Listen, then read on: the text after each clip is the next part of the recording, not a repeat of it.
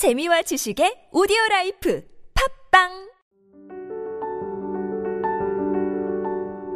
다양한 담론, 폭넓은 상상력 새로운 신앙, 채널 청어람. 목사님께 조금 더 여쭙고 싶은 것은 어, 기도에 대한 질문들이 있었어요. 어, 방금 말씀하신 목사님의 질문에 대한 이야기와 좀 연결해서 보면 기도라는 것도 또 우리가 어떻게 해야 할까 이런 고민도 어, 필요할 것 같거든요. 질문을 잘하는 사람이 기도도 잘 할 수 있을 거라고 생각하고 또 질문이 없어 답답한 사람이 어, 어떻게 보면 기도하면서도 답답함을 좀 느낄 수 있을 것 같아요. 나온 질문 중에 이제 그 기도에 많은 종류들이 있는데 뭐 통성기도, 침묵기도, 간상기도 이런 종류들을 교회에서 이제 뭐 기도하는 법으로 많이 듣고 그러잖아요. 그래 많은 그런 기도의 종류들이 있는데 어 잘 모르겠다. 그런 기도들을 이렇게 뭐 친구 따라서 교회에서 하라는 대로 하다 보면 이게 정말 잘하고 있는 건지 잘 모르겠는데 하나님이 기뻐하시는 기도란 어떤 것인가? 우리가 어떻게 기도해 하는 것이 좋을까? 이런 질문이 좀 있었거든요. 네, 목사님 네. 기도에 대해서 좀 말씀해 주시죠. 어, 기도라고 하는 말이 이제 빌기자 빌도자거든요.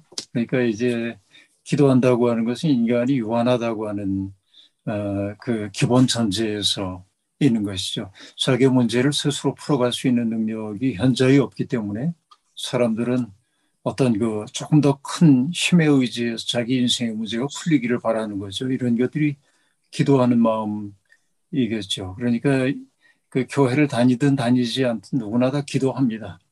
그러니까 정해놓고 두 손을 모으고 기도하지는 않지만 기도하는 마음들은 누구에나 다 있는 거죠. 옛날에 뭐 우리 그 어르신들이 장독대에다 정한수 떠놓고 그 앞에서 빌고 하는 것도 다 기도이죠. 크게 보자고 한다면은 뭐, 어, 큰 나무 아래에다 촛불 밝혀놓고 하는 기도도 있고 그게 전부 뭐냐면 인간의 유한성에 대한 자각인 것이죠. 어, 자기의 삶을 다 이해할 수가 없고 자기의 삶에 대한 통제권을 내가 갖고 있지 못하다고 하는 사실, 어, 자기가 직면하고 있는 문제의 크기에 비해서 나의 능력은 너무 부족하다. 이런 것들이 이제 우리로 하여금 기도하게 만들기도 하죠. 그렇다고 본다면은 내가 겪고 있는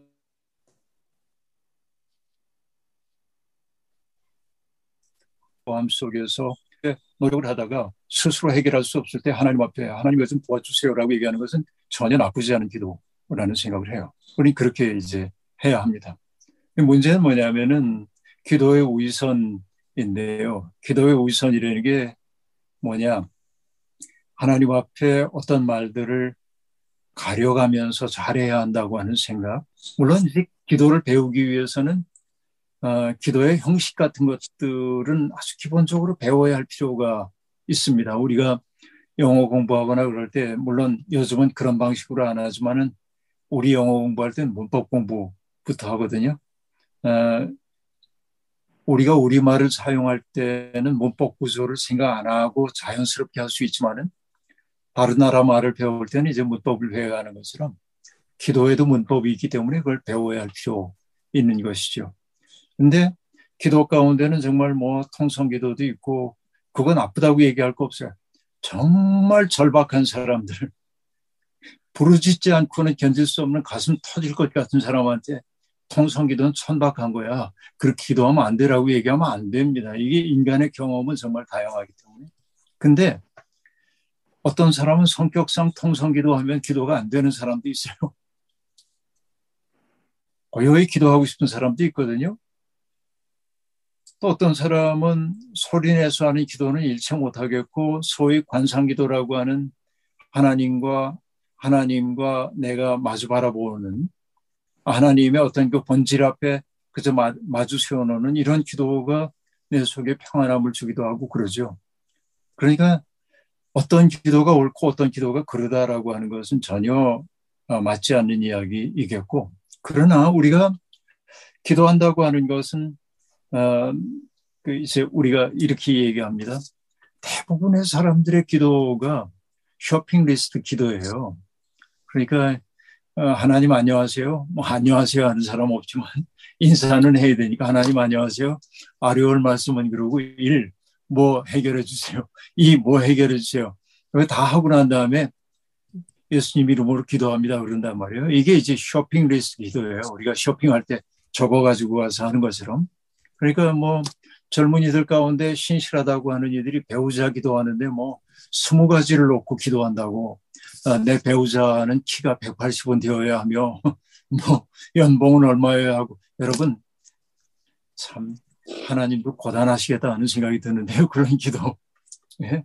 그렇게 기도해야 속 편한 사람이 있으면 해야죠.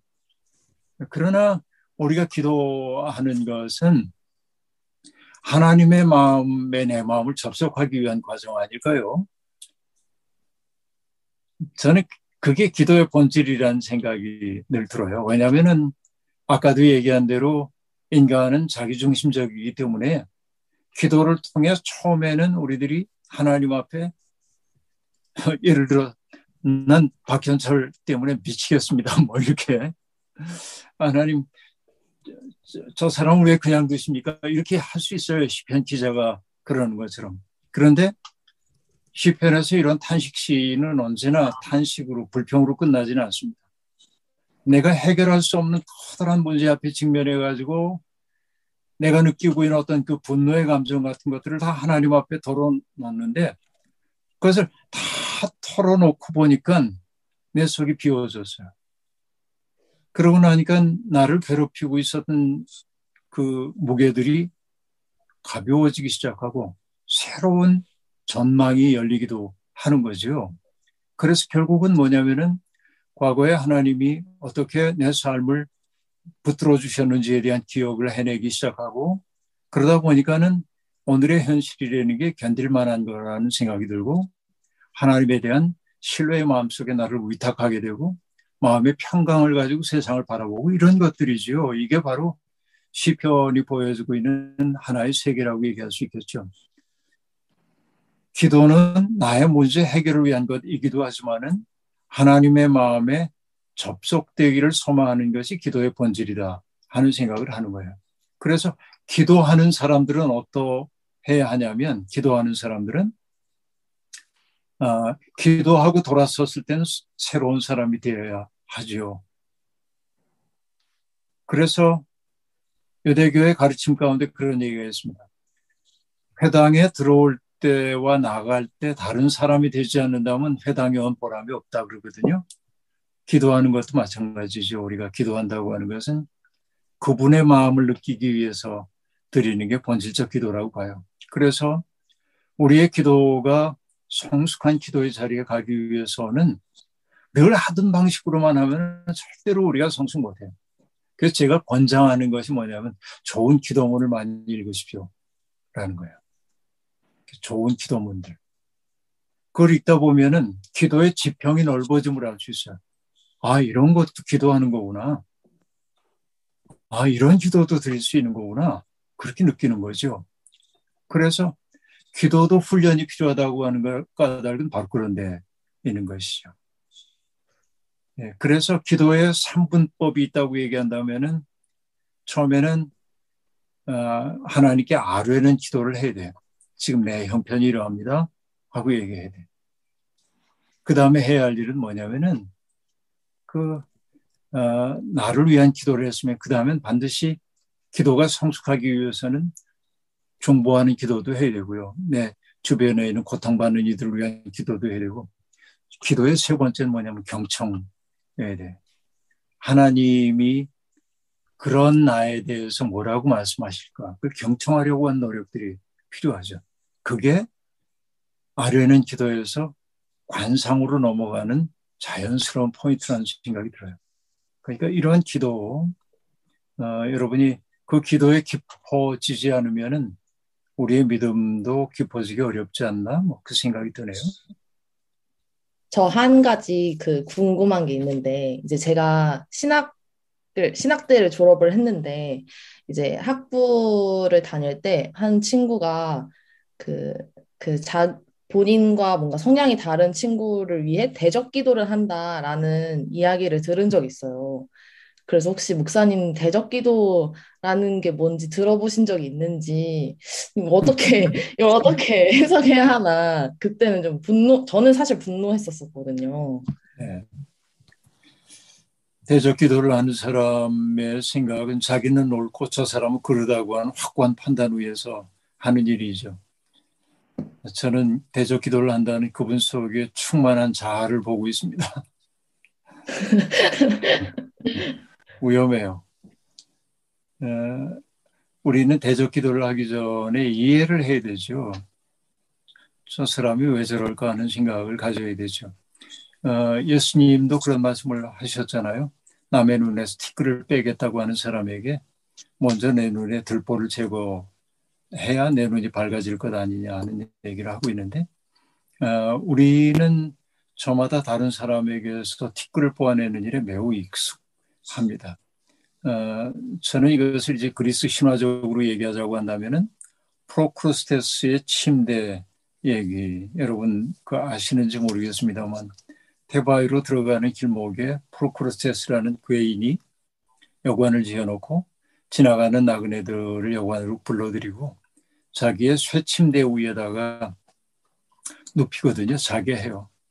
그리고 침대보다 그 키가 작으면은 잡아 늘려가지고 늘려놓고 키가 크면은 자르거든요. 근데 그 얘기는 어떤 얘기일까요? 어떤 생명도 그 침대에 눕혀지는 순간 어, 온전한 생명을 유지할 수가 없습니다. 그런데 우리 속에도 다 그 침대 하나씩 있죠. 어, 내 기준 가지고 어떤 사람들을 제하고 그 기준에 맞지 않으면은 자르거나 늘리고 그러니까 나는 언제나 옳다. 저 사람은 철저히 그러다. 이런 판단 속에 있는 거죠. 저는 이게 매우 위험한 태도라는 생각이 듭니다. 음. 댓글에 진짜 많은 분들이 재밌는 댓글을 달아주셨어요. 노랑조아님께서 대적 기도에 대응하는 대적 기도하는 법 알려주세요. 라고 댓글을 달아주셨대요. 우리 금방 이제 그 대적 기도에 대응하는 그 방법을 알려달라고 하는 분이 겪고 있는 인생의 고통이 얼마나 클까 하는 생각이 일단 제게 들죠. 얼마나 시달렸으면 그런 얘기를 할까. 그때는 그를 대상으로 기도하지 말고 일단 하나님 앞에 투덜거리세요. 하나님 미칠 것 같습니다. 네. 그를 대적해 가지고 싸우지 말고 일단 하나님 앞에 좀 털어놓고 하나님하고 좀 싸우세요. 세상이 이게 뭡니까? 그러고 예 어쨌든 미안합니다. 네. 평화교회 연구소와 청어람이 함께하는 교회에서 듣기 힘든 청년들의 이야기 크리스천 하우 유튜브에서 크리스천 하우를 검색해 주세요.